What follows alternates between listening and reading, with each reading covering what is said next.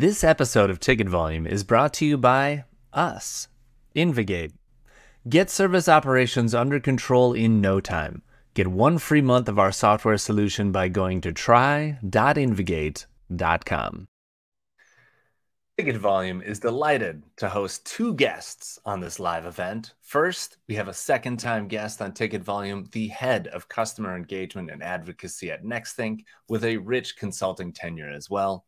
He served a long stint at BMC, and he's joined by the Senior Director of Technology, Strategic Business Operations at Vizient, Director digital employee experience at strategic initiatives at Cigna, who got started in human resources roles and IT vendor management roles, and also served as senior manager of employee experience at Express Scripts. Welcome to Ticket Volume Live, an opportunity to be the news and information for improving IT experiences. I'm your host, Matt Barron. Each week, I hype up leaders to share their insights on service management, technology, and business, and this episode is going to bring the same energy. I hope you've had a good week, and I also hope that you get involved today by asking a question in chat or providing your insights as we're speaking. So, Let's begin. Welcome, Jon and Emily. Just add you here real quick. Sorry, there's a slight delay there. That's. I thought that was for like for drama. I, we were adding a bit of drama already, right? I love it. Hey, Matt, how you doing? Hello. Good Hello, to Emily. see you both. Welcome to Ticket Volume. Thanks for having me. Yeah, very yes. good to be here. Yeah. My pleasure. My pleasure. I think this is such an important topic. Employee experience is such a huge thing of course, with the change of people going remote and hybrid, it's just become that much more difficult. Um, so I'm glad that we can actually take some time to geek out about this. Just correcting the balance, Matt, you know, because technology has played far too heavy a role in the digital employee. We're just trying to readdress some of that balance. That's all. Yes, which is why I love the title of this. Experience is squishy, right, Emily? It's so squishy. It can be tough to measure for sure um, but we, oh so important. Exactly. Tough to measure. You mm-hmm. that is perfect. Because when we met earlier to discuss this this podcast because behind the curtains what you don't know is that we planned some of this stuff out. Can you believe it? Uh, you mentioned going through tickets to find trends. Um, and that that really sounds like problem management but mm-hmm. is that kind of where people look for for the the data? Like is is picking through tickets the first step yeah and so I'll, I'll talk about that. Yeah we chatted but completely unscripted. So just about some topics here. So let's I, did, I didn't show up to the chat anyway so right. yeah, didn't even show up. It was me and me and matt. So um, starting with ticket date traditionally that's that's where companies start. That makes the most sense right? What are employees telling us they're having trouble with? What are they calling us about or reporting um, when you do that, you focus on a very finite group of people who are always contacting you. Um, and you're leaving out a group of people who um, maybe have a higher tolerance and just deal with some of their problems, restart their computer and, and move on about their day, but they're having an awful experience, right? So, um, it, you know, it's kind of what comes first, chicken or the egg, right? You could use your ticket data to um, figure out where you need to go get sentiment like does this really matter? Do the you know is this matter for everyone? Or you can take a completely different approach and start with your colleagues and then work backwards to the data to support what they're telling you um, they're struggling with every day. Perfect. I love that. It's such an important easy step. You've already got all this data you maybe can tell whether people are happy or sad or frustrated or feeling really productive based on what they're typing into tickets, the conversations that they're already having. So, does that mean that we have to reduce ticket volume, or is it, or is it, um, or is it really just leveraging what's in there? Um, I think it can be a little bit of both, but I think sometimes you can even slightly increase your ticket volume to decrease it in the future. So don't be afraid of that. Um, it, that happened to us in, in a recent project um, because we put out a content strategy and a feedback collection strategy where we were hyping up a change that's coming. So the colleagues were paying attention to it before the change hit. But the real um, proof of success was after that go live date, the ticket drop volume dropped dramatically or almost was non-existent because of the work we put in up front. Um, and we were able to collect the sentiment on on the colleagues going through a smoother experience. We're still working to get better. Um, but I think if we if we're always after ticket reduction, we're still missing a big piece of it. Mm-hmm. If if we reduce tickets that are coming in, does that mean employees will be more productive, or does that mean our service desk will be more productive? You know what what's the what's the problem we're trying to solve? Yes, I, would, I, would, I would add as well. If you want to reduce tickets, don't answer the phone. Right? So there is simple ways to stop tickets, but it you know, uh, and I think some of this is the the sentiment exists out there, right? It it exists anyway. All we're trying to do by now saying we should kind of proactively go and gather it is let's just make, let's actually make it now proper data, not just feelings around the water cooler, feelings that emanate up for a line of business to their leader across, come down and hit you anyway, right? And I think the other, I mean, the other piece there, you know, it's interesting on the kind of reduced tickets. I think Matt, you've been around service desk a long time. You know, I've done my bit, and I think we we already know like you can go into a service desk and improve it, and it will in fact increase the number of tickets because you've built trust that you're going to respond. Yeah. Right? And I think the sentiment is just it, it's another mechanism that for a period of time. But then when you can tie that to your point about problem management, you know, when you can tie that to some proactivity, some automation, that's when we now switch the cycle and, and we start reducing that. And that's a great point, Jon, about naming it. Like the sentiment mm-hmm. is out there, as you said. Like if you don't name it and start to put some data around what can be squishy, as we said, um, the actual squishy part is the feelings. Like people's feelings are roller coasters every single day when they come to work. So if you put mm. out um, a sentiment campaign or focus on satisfaction or I see a lot of delightful. Does this delight you? Does mm. this make you happy? Is it enjoyable? You're probably not going to get a lot of action out of that. But if you focus more on some of the objectives um, side of the experience. Is this easy to use? Does it meet your needs? Is it reliable? Is it functional? Um, that starts to give you some, make that a little less squishy. And it's still sentiment, but it, it turns it more into insightful data. I, yeah. I love it, Emily. When we've talked before, that that the additional kind of one question you ask as well is, and aside from those three, like really prime, like components of what a great digital work place feels like the last and how do we make it better and all the intelligence we get through that open-ended question right? You have to have the open-ended question. Yeah. And then you have to be prepared to read every single part of it um, and every single comment whether it's you or some ai doing it. You get you have to mm-hmm. dig in. That's that's really the meat of the sentiment. Um, the other questions you could put on a likert scale come up with a score. Um, but if you don't know why um, you don't have that initial breadcrumb, which I would also say that's what you're gathering when you're doing a survey like that, focusing on um, initially what's your experience with this particular technology or all of technology. And you have to use those breadcrumbs to dig in deeper. And it's not always a survey. We always jump to let's survey, let's survey, let's survey. Maybe it's a focus group. Maybe it's a um, interview. Maybe it's a journey map. Let me go along the journey with you, right? And so um, I love you got to think about your persona type. So I love in, in the times that I've re- rinsed and repeated this strategy, I've always looked for our super users, our executive admins in a company, like having a focus group. They are the go-to for not only the executives they support, but everybody in the company. Like they are power users.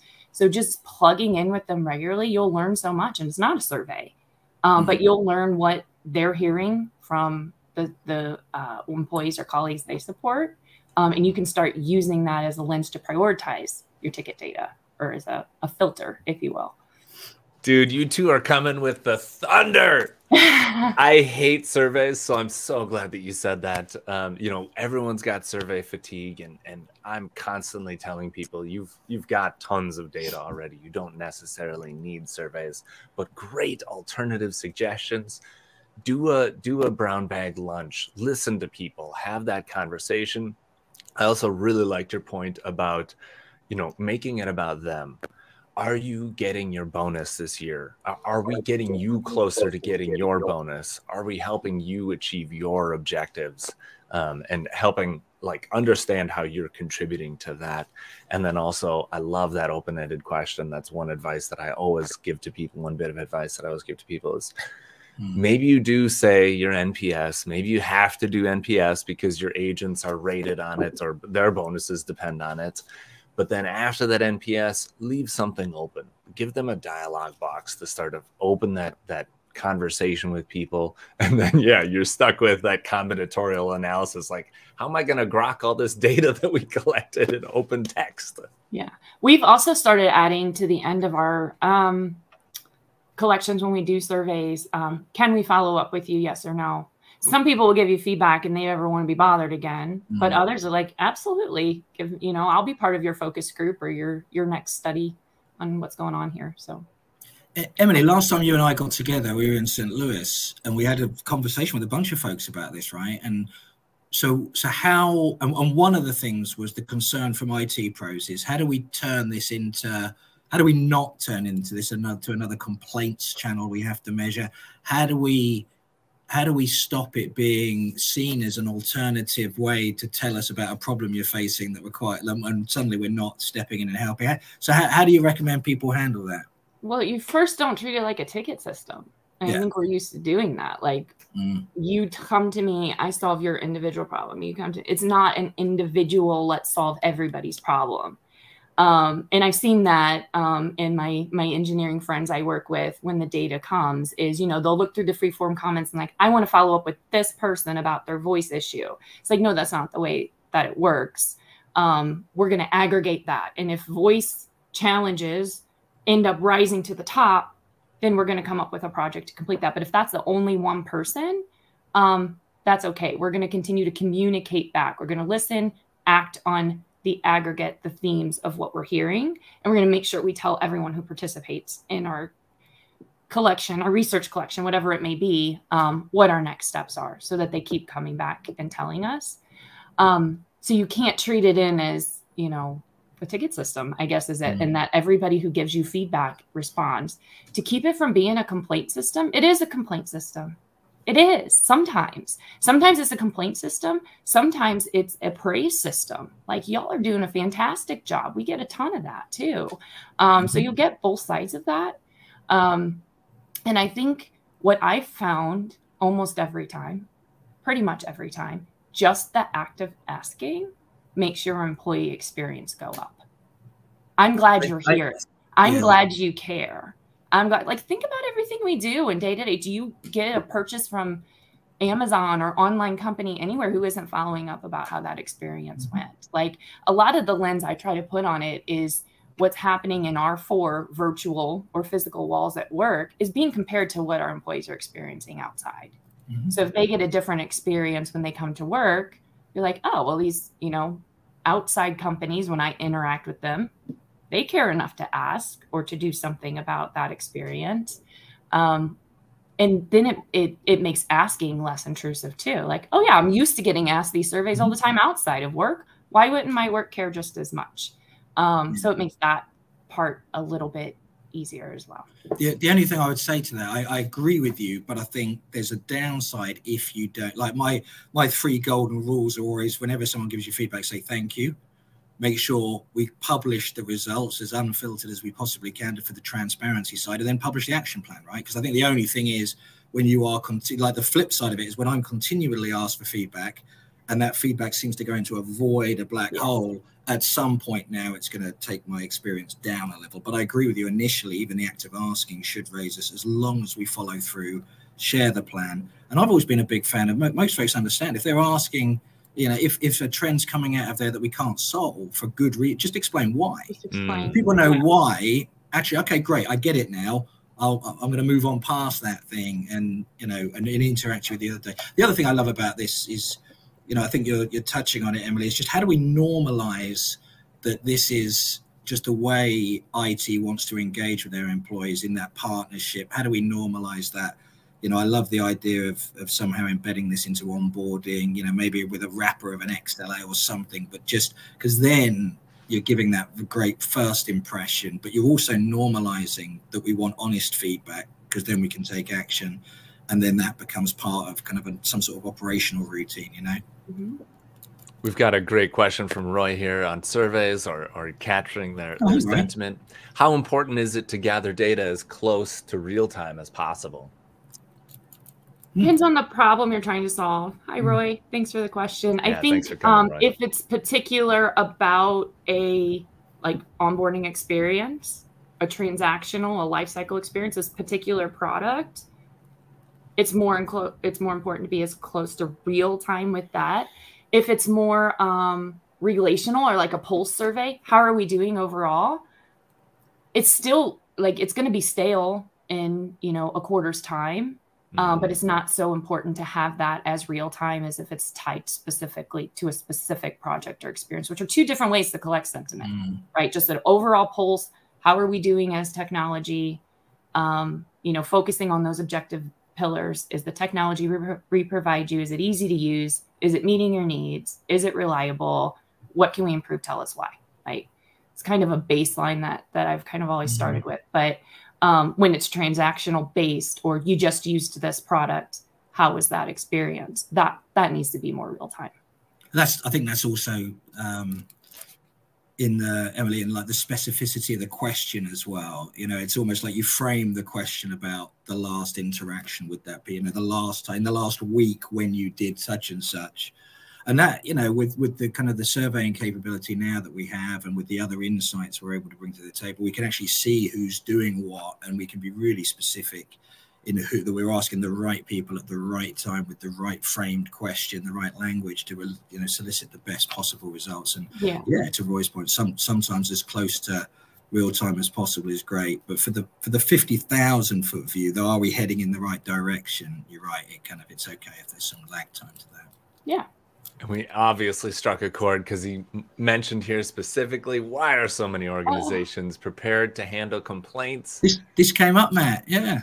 But not prepared to handle praise. I know it's brilliant, Roy, and it just like it, seriously in the same room as we had one group talking about how do we stop this. The other group was saying, well, actually, we're capturing this experience data and you'd be surprised at all the positivity coming back in the feedback. And again, we've got to, you know, we, we have to, again, we have to build this trust thing which says no one's getting fired because you say this piece of technology sucks, right? Mm. That's not going to mm. happen because employees actually tend to be quite protective everyone. So we do need to cut through and we can only get better if we get the honest truth and start mm. from a mm. place of honor. We have to kind of encourage employees to give us that. And, and we do that by being trustworthy ourselves, by keeping our promises, right?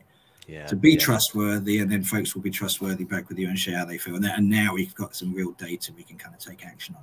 Exactly, and don't make it, it. I do the same thing when I'm at a hotel and I get the five star rating. I feel obligated to give them five stars. Like, what if, what if they do get a promotion or their pay is based off of their rating? You know, I feel mm-hmm. like this sense of guilt. However, if it is a terrible experience, I'm still going to knock it down. Like, there's nothing I can do. Yeah. You think about it a little bit differently, though. I can tell you there's not a survey that comes across my email or an experience that I do not take in the past seven years since moving into digital employee experience. I'm like, I, I have to. I have to take this. Like, I'm in the business of putting these out. It's like karma to me almost. I gotta do it. oh my gosh. Okay, so let's let's move on a little bit further. Let's move on towards how organizations can can can handle employee experience, right? Like, so you're, you know, you're in HR, you're in finance, you're in IT, you know that employee experience is hurting because of the services or products you deliver on a regular basis. How do you get started? What does bootstrapping experience look like? Yeah, you have to get started by listening. And I guess before you listen, you have to be prepared to listen. So we were kind of talking a little bit about that just in that last question. You have to be prepared for the good and the bad. You're going to get both. Um, and I find kind of, and maybe this was what you were alluding to, Roy. We skim over the good. Okay, that's good. That's good. That's good. Oh, here's where we need to improve. Mm-hmm. Um, so I do focus more on on working with. Um, we may hear things that aren't great, and to Jon's point, that doesn't mean you're not doing a great job.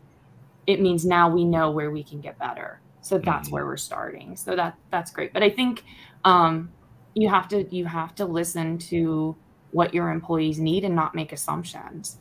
Um, throughout my career, I've seen so many assumptions, and I am the one that shows up and say, "But how do you know that to be true? Like, how do you know that's the problem that we need to solve?" If we're not asking our colleagues, and if that question's not tied to the problem we think we can solve, it goes back to the design thinking scientific method, right? What's your problem? What's your hypothesis? Test it, and you can't do mm-hmm. that without the voice of your colleagues at the forefront of what they what they care about.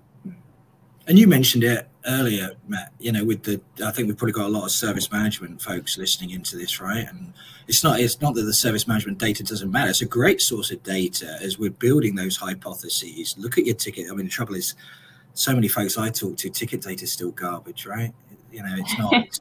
so it's still it's giving you some of the picture, but even and and then we know that most people that have digital friction in their work day don't tell us at this desk. Yeah. So you know, so it's not. So we can still use that data, and that data presents some hypotheses. We can still use the transactional surveys as we're closing tickets, closing requests. All of that coming together is, you know, can help us figure out where to to start our our sentiment and our kind of our experience capture. And the other thing, just just so we don't gloss over it, we you know, no one is suggesting we craft this you know this survey and suddenly just launch it on a workflow. No, no, no, you know maybe I mean maybe Emily, you can tell us a little bit about how you how you lay the ground prior to that first survey because it's yeah. important to get the right messaging across, right? Yeah, and I first want to double down on you need that the data is so important, mm. so important. What the sentiment just helps you to do is prioritize where to look at in the data because there's so much of it right? Mm-hmm. So you could go down a path that your colleagues don't even care about where you should have gone a different direction in the data, but you need the data. You need the yeah. my my approach has always been on a qualitative and quantitative data approach. Start with the colleagues, then look at the ticket data and this what we can see from the system data um, on how their endpoints are performing um, to come up with with where we should focus. But we start with the colleagues mm-hmm. um, to get prepared to start collecting that data. Um, few things. So it's it's not easy. That's why we're here talking about it, right? Um, shared goals is important.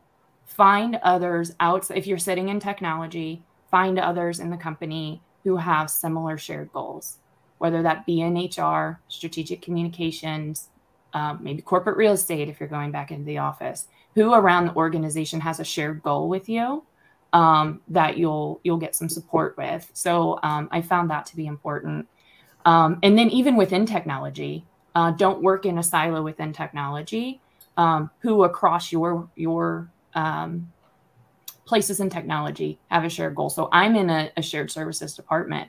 So um, having shared goals with um, our you know infrastructure and support team and our engineers. I couldn't go out and collect a bunch of sentiment data and drop it on their laps and say, "Hey, look what I found out." Can you? We have to do it together. There has to be shared um, goals. And then the other thing, I think you started to allude to it a little bit, Jon, is with the the building trust and creating that brand. If you come to your employees and and you haven't yet introduced who you are and what you're trying to do, um, they're gonna think you're spam. Quite honestly, that happened to me early on. We started like, oh, this great, you know, brand. We're going to get it out. This is our DEX. And people were reporting us to security. We're getting hacked. Like, this is spam. So we're like, oh, okay, let's dial that back. Like, we need a communications campaign first around introducing what we're trying to do and saying at some time in the near future, you will receive a type of survey or request for an interview um, from us. But we are legit and we're here and we're here to help you. so, um, we learned that. So I'll share that learning with you. Don't just, you know, start shooting out surveys if you haven't introduced yourself to the organization and they don't know who you are. So it's, true. And it's it's it's kind of doubly difficult as well, isn't it, Emily? Because the like some of the stuff you were talking about here, I love about the secondary research, the running pilot groups, the the inter that's not necessarily in the typical wheelhouse of a lot of service management folks. It's not something we've had to do a lot of before. And then this piece, this kind of comms, this kind of marketing of the branding of the, again, not, this is a new type of skill that we're now encouraging IT professionals and IT teams to have, right? And it, it, it doesn't necessarily feel natural. And, you know, I always, you know, when I'm talking to our customers about some of this stuff, you know, you know, I'll always say to them, but every single one of your organizations has a marketing team. Mm-hmm. Go and talk to them Mm-hmm. And you will, and, and honestly, actually, a lot of our customers, uh, certainly at the high end of enterprise, they have an IT comms team, so they are already going down that path. And but it's just go and find the people in your organization who are professionals at this, and go and learn from them. Go and get them involved. You know. Absolutely, yeah. go share goals. Let them know what you're trying to do, yeah. and um, they'll more than likely want to partner with you on it. Um, and if not, figure out why, and then. Mm-hmm. Approach that in in a way to to get them on board. But um, yes, we work very closely with marketing and strategic comms. Couldn't get it done without them. Yeah. For this, I usually recommend that people start with a stakeholder map. You need to like actually map this out. Who are the stakeholders that you need to match up to? Mind maps are great for this. Um, Simone put in some good comments. We definitely struck a chord again with the ITSM community we're not used to listening. How do we focus? How do we avoid our own filters? And and she asked another similar question. How do we stop from weaving the data to fit our own narrative to, to, mm. to fight our fight that we're already fighting? How do we avoid that and be selfless? Got ideas? I got a view but emily i mean I'll, I'll go quickly. Often when we're looking at data we're trying to disprove our hypothesis right if, if you go with a viewpoint that you're trying to prove it, you will find rationale, confirmation bias, and everything else. I think if we go from a let's see if we can prove ourselves wrong, that's partly, I think, the mentality. But Emily, you've done this a lot more than me. What do, how, do, how do you overcome that? So I have never managed. Never been wrong. You're right because you're brilliant. I'm sorry. I have never, I've never managed or been responsible for any of the IT products or services that I'm collecting information about. Mm. So the the departments that I've created, uh, we mentioned at Cigna Express Scripts and now here at Vizient, um, have been separated from um, those groups who own those products. And so what I do own is exactly what we're talking about today. Mm. What is the experience, sentiment, productivity holistically because there's multiple products that meet make up employees experience so if i was tied to one product and i'm trying to do this for one product my changes might counteract my peers and what they're providing right so um, i've kind of been that objective i'm sorry mm-hmm. yeah objective view mm-hmm. like that that you know i don't have skin in the game if um, if you don't if I don't, right? Like I don't know, and and I never get deeply ingrained into anybody's product plan so much in IT, except for you know coming to the different groups and say where your product meets colleague, meets human. If they're mm-hmm. going to feel the action you're taking, come over to us in our digital experience department because we want to help either make sure it's the right design, the right product, or um, help you get the word out or get feedback. And on the flip side, we have the same lens when we're collecting it. So um, we've always had a, a uh, you can, it's UX research experts, but instead of working on customer experience, they're working on employee experience. So when they go out to do a survey or a study, they're taking it as um, not owning those products, having that view to say, this is the trend. Then we have to go and I think embark on what the question was getting to and say, okay, who owns this product? Now, if we're going to prioritize who owns this product, who's our our partner to improve this experience. Mm. Um, I, I want to. I've got. I, I want to quickly, and I know Roy weighed in a bit earlier, and I wanted to go back to a couple of Simone's points, I think, but just really quickly, I'm going to triple down on what Roy said and what Emily has said. You, actually it's impossible to prioritize correctly without this sentiment data. Yeah. Because the trouble is, technology is always going to shout at us and tell us it's not feeling grey and it needs. To. But we what we don't know is that technology challenge impacting the employee themselves and their productivity, which is, after all, in most organizations, organizations why technology exists. Right, it's about employee productivity so you know, I and I, I know I, I kind of drink the champagne on this stuff, and uh, but I'm, I'm struggling to now see how you couldn't consider it, right? How can you not, especially as budgets are shrinking? It's even more important that our investment dollar fixes the right thing. you know so yeah just triple downing on it and then i'll i'll stop on that particular you can always go for a fourth down if you like man it's up to you no i just love the the you know remove the bias mm, yeah having that that third party experienced team that works for your company beautiful suggestion mm-hmm. we, we even go a step further often and we'll, we recommend that you will even when you're doing the research have a third party that doesn't work for your company that continues to remove yeah. bias and th- this is particularly true if you're doing human resources work um, people are really fearful of human resources because they think they're going to get fired if they give poor feedback to their manager or poor feedback to their director.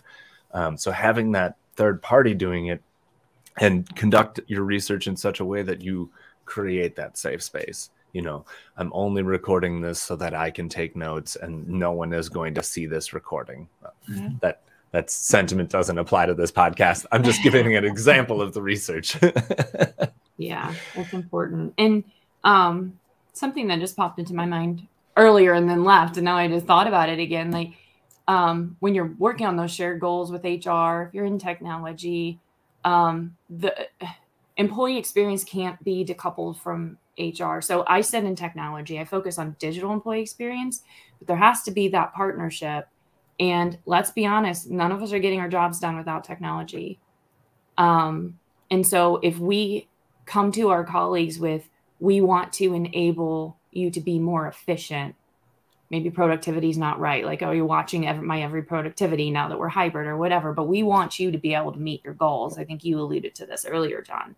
Um, and that's why we're asking or we want to talk to you or that's why we exist. Um, i think it'll be received um, a lot better.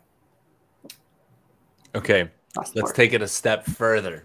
So okay. now we we've we've bootstrapped our experience. We're we're a, an individual contributor. We know experience matters. We know what to do to take action. Then a little bit further along the maturity scale we we stand up this DEX group this employee experience group whatever group and they're they're conducting the research. They're looking at the tickets. They're doing the research. They're they're providing their non-biased objective.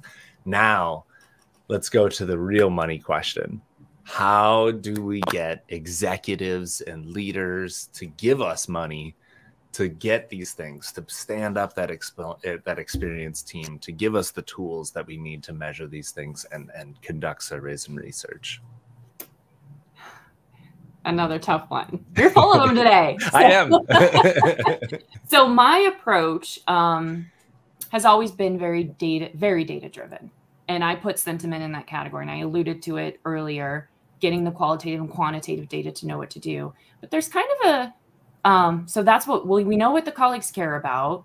We can put that against what's rising in our ticket trends or our system. But then there's that third element that I think touches on what you're getting at is how are we going to show our ROI? Like, how do we show that this will matter? And what does that data look like? So um, the company continues to invest because we're not a revenue generator. Hmm. And I had to um, fight this fight annually for the past seven years. Because we're not we're not driving we're not driving revenue to the bottom line. So the, what we focus on the biggest things um, that are easy to focus on is minimizing abrasion when you're rolling something new. Because what's not stopping is new technology is not stopping rolling out. Mm-hmm. um, if we like what's the cost of getting it wrong? What's the mm-hmm. cost of rolling something out and then having to go back because we've interrupted everybody's productivity and you know now we have to go back every you know see this with there's so many things that in 365 offers i didn't have any experience with that until coming here because we didn't use it to the fullest at Cigna. So we came here and even I was like, well, how where do I even start? If we don't focus on that when we roll it out, we're rolling out a, a tool or some, you know, a product to help our employees be more efficient but in the short term we are we are taking a hit in productivity to help them. So how do you show that through data? Um, on the flip side um, you can you can again look at your calls. When we roll something out are we spiking calls at the service desk? And that are spiking tickets? Um, so are we causing abrasion and that's how we know we're causing abrasion? When we're rolling something out um, how is it being adopted? Are what metrics exist to show adoption. Um, we're rolling out this new tool. We want our colleagues to take a behavior because maybe Microsoft made a change. We know we don't control that. There's many products in our environment. We don't control if those vendors we're those suppliers we're working with are making a change. But when they do, how do we help our employees through that? And how do you tie that to hours, minutes, productivity, and continue to tell that story over and over again? And it's not always the same way because they're all different softwares.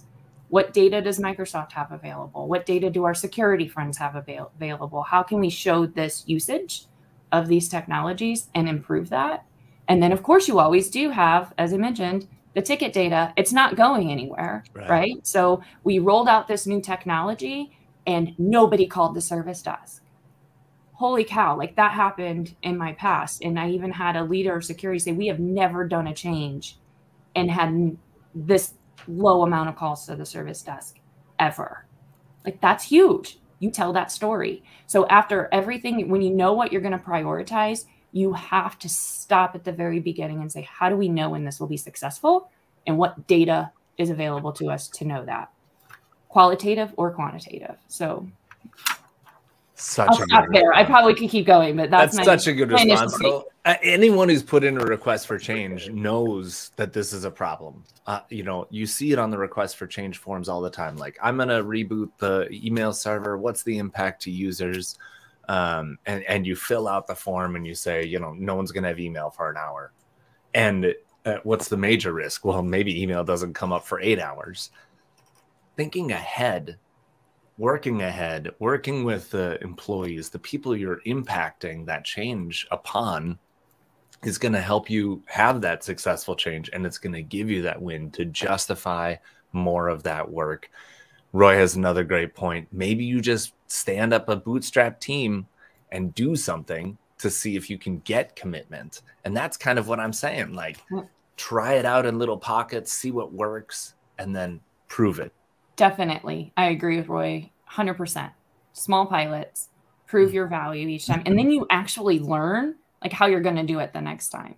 And we're doing the same thing here. Like we're collecting projects. We're not waiting till we build this magical DEX space and then opening the door to come in. We're building it one project at a time. Because, like I said, this technology changes are already happening with or without DEX being alongside. So, what's mm-hmm. happening right now and let's get involved there see how we can make that better had we not existed use that data and then we are now building our repository for the next time it comes we now have experience about how we did the last one and you just do it one project at a time so you have to find like your intake or visibility into what technologies are changing or rolling out that are going to impact our colleagues because mm-hmm. for the mm-hmm. third time they're going on with or without you it's happening with or without you collecting sentiment collecting data measuring success. And then you know back to the executives they're going to want to see it tied back to cost. They're going to want to. Like mm-hmm. that's their job. If they're not asking you that i might be a little concerned like where i work because that is their job. And so you think about if you're talking about productivity hours or adoption or something like that what's the cost of a productivity hour and you know start talking about it in cost. If you talk about um, leveraging tools you know like Nexthink and Jon like looking at software utilization or remediation. There's a cost to that and DEX could definitely get involved. So we won't have to go through multiple contracts and look at software. We could look at utilization and if you take that story up to your executives and say this will you know improve what we manage in the environment um, and it's directly tied to a cost savings. Like that's another example. You just have to um, think about how you tie it to cost. And it's work mm-hmm. that's, uh, I can't stress it enough. It's work that's already happening. It's just being able to get the data to measure in a way we haven't before in yeah. the industry. And, and certainly from you know the IT cost side of things as well. I mean, I'm always intrigued, Emily. Maybe we'll circle back to kind of the the impact to employee retention and things like that because I think there's something there as well.